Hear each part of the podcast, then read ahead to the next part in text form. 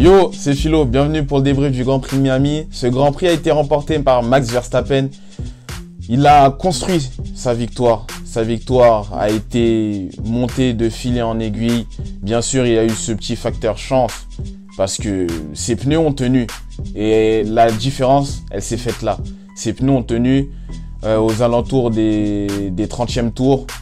Ses pneus, malgré la dégradation de ses gommes, elles ont tenu. Il a même enchaîné les records autour, ce qui a facilité euh, dans cette quête euh, de victoire.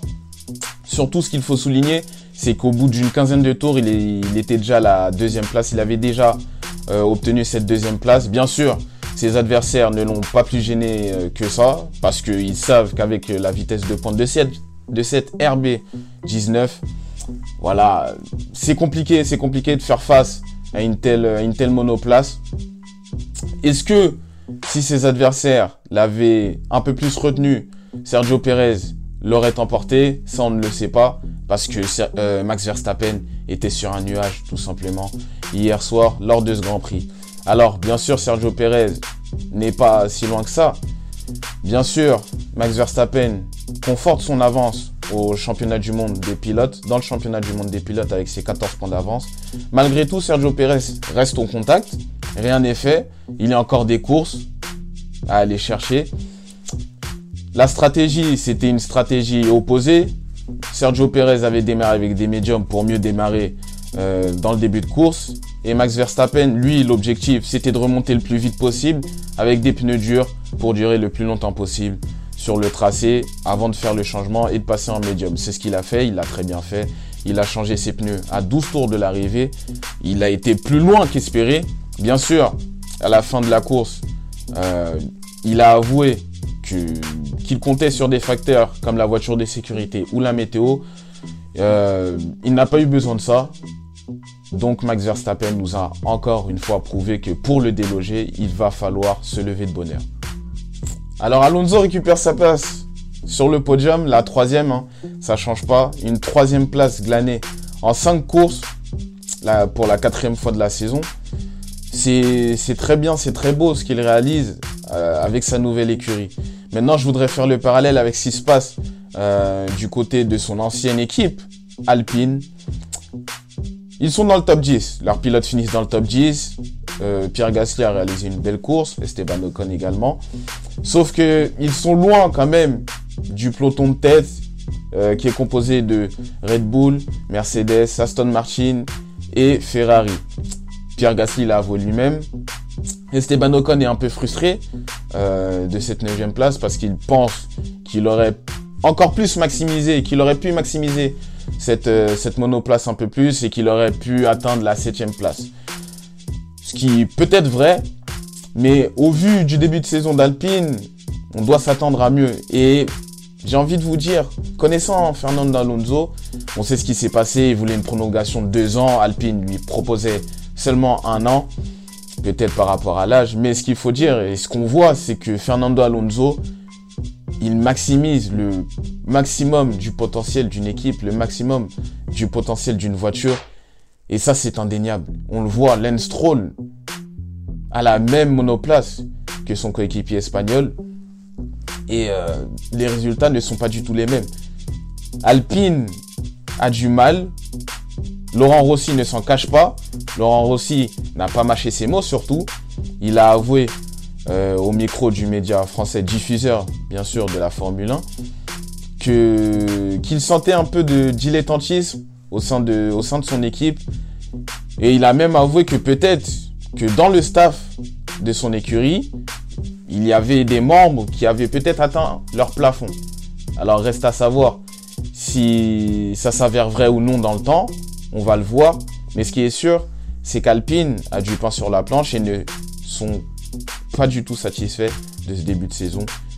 Donc à eux de, retrouver les avant-postes. Ce qui est sûr, c'est qu'ils recollent à McLaren qui est une écurie qui a du mal. Donc, c'est inquiétant. Mercedes a délivré une belle prestation via ses deux pilotes. George Russell finit à la quatrième place, Lewis Hamilton 13e. Il partait de la 13e place, pardon, et il finit à une belle sixième place. Donc ils ont fait mieux que certaines écuries euh, lors de ce Grand Prix, ce qui est, ce qui est à noter, ce qui n'est pas anodin. Maintenant, ce qui est sûr, c'est que George Russell l'a dit lui-même, certes, ils ont obtenu ces places, mais on sait que cette monoplace est toujours aussi capricieuse. On a aperçu des problèmes de frein, notamment euh, sur la W14, ce qui peut poser problème hein, si on veut être amené à améliorer et apporter des évolutions sur cette monoplace. Maintenant, George Russell n'est pas dupe. Euh, il sait que malgré les changements qui vont être apportés et les évolutions qui vont être euh, apportées pour le Grand Prix d'Imola, on ne sait pas ce que ça va donner.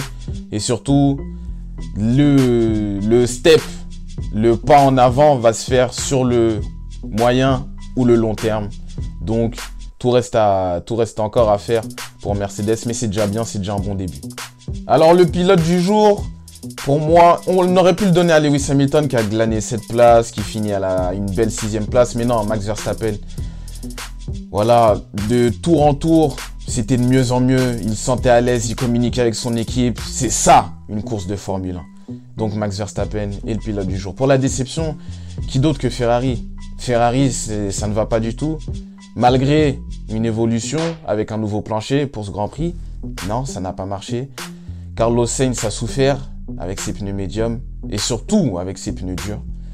Euh, Charles Leclerc, voilà, une erreur qu'on a déjà vue. Ça m'a fait, penser tout de suite au Grand Prix de France. Il partait de la 7 place, il finit à une 7 place. Non, ça ne va pas du tout du côté de Ferrari. Quelques petites infos. Euh, le Grand Prix de Miami opterait pour un Grand Prix euh, de nuit. Alors, il y a des contraintes à ça. Bien sûr, le fuseau horaire par rapport à l'Europe, le décalage horaire qui n'est pas rien, ce qui n'est pas rien. Euh, le nombre de téléspectateurs qui seront devant cet événement s'il se passe la nuit. Donc il y a des facteurs à prendre en compte, mais euh, rien n'a été décidé encore. Ce qui a été décidé par contre, c'est par rapport au parc fermé, parc fermé pardon.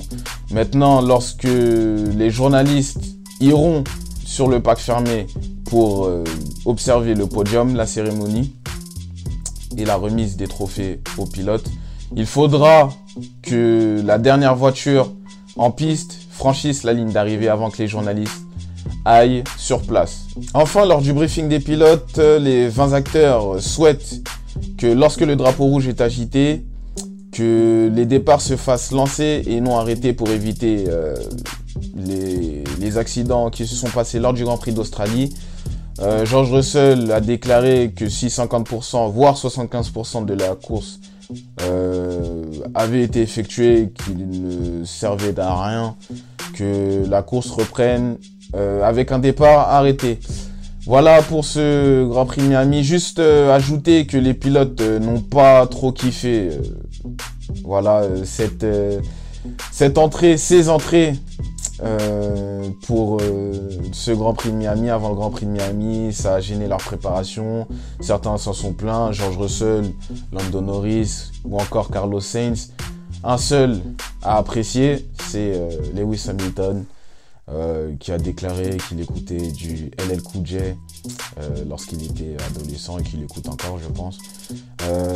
donc voilà, ça ne devrait pas être remis à l'ordre du jour de sitôt, encore Fernando Alonso a déclaré que si on le faisait, qu'il fallait euh, que ça soit sur toutes les courses et que ça ne soit pas euh, seulement euh, aux États-Unis que le public américain soit les seuls privilégiés. Voilà, voilà. Merci d'avoir regardé ce débrief ou de l'avoir écouté en podcast. Merci à vous. N'oubliez pas que vous pouvez suivre toute l'actualité de la Formule 1 sur les différents réseaux sociaux, que ce soit Instagram, Twitter ou encore TikTok. Euh, n'oubliez pas d'aller euh, sur la page également Instagram de Farrellstone, le partenaire officiel de la chaîne, ou d'aller tout simplement sur le site farrellstone.com. La Sport Zone également, si vous voulez voir tous les, tous les résultats sur Instagram euh, de la Formule 1. Sinon, portez-vous bien. Prochain rendez-vous, c'est à Imola dans deux semaines. Restez branchés. Chao.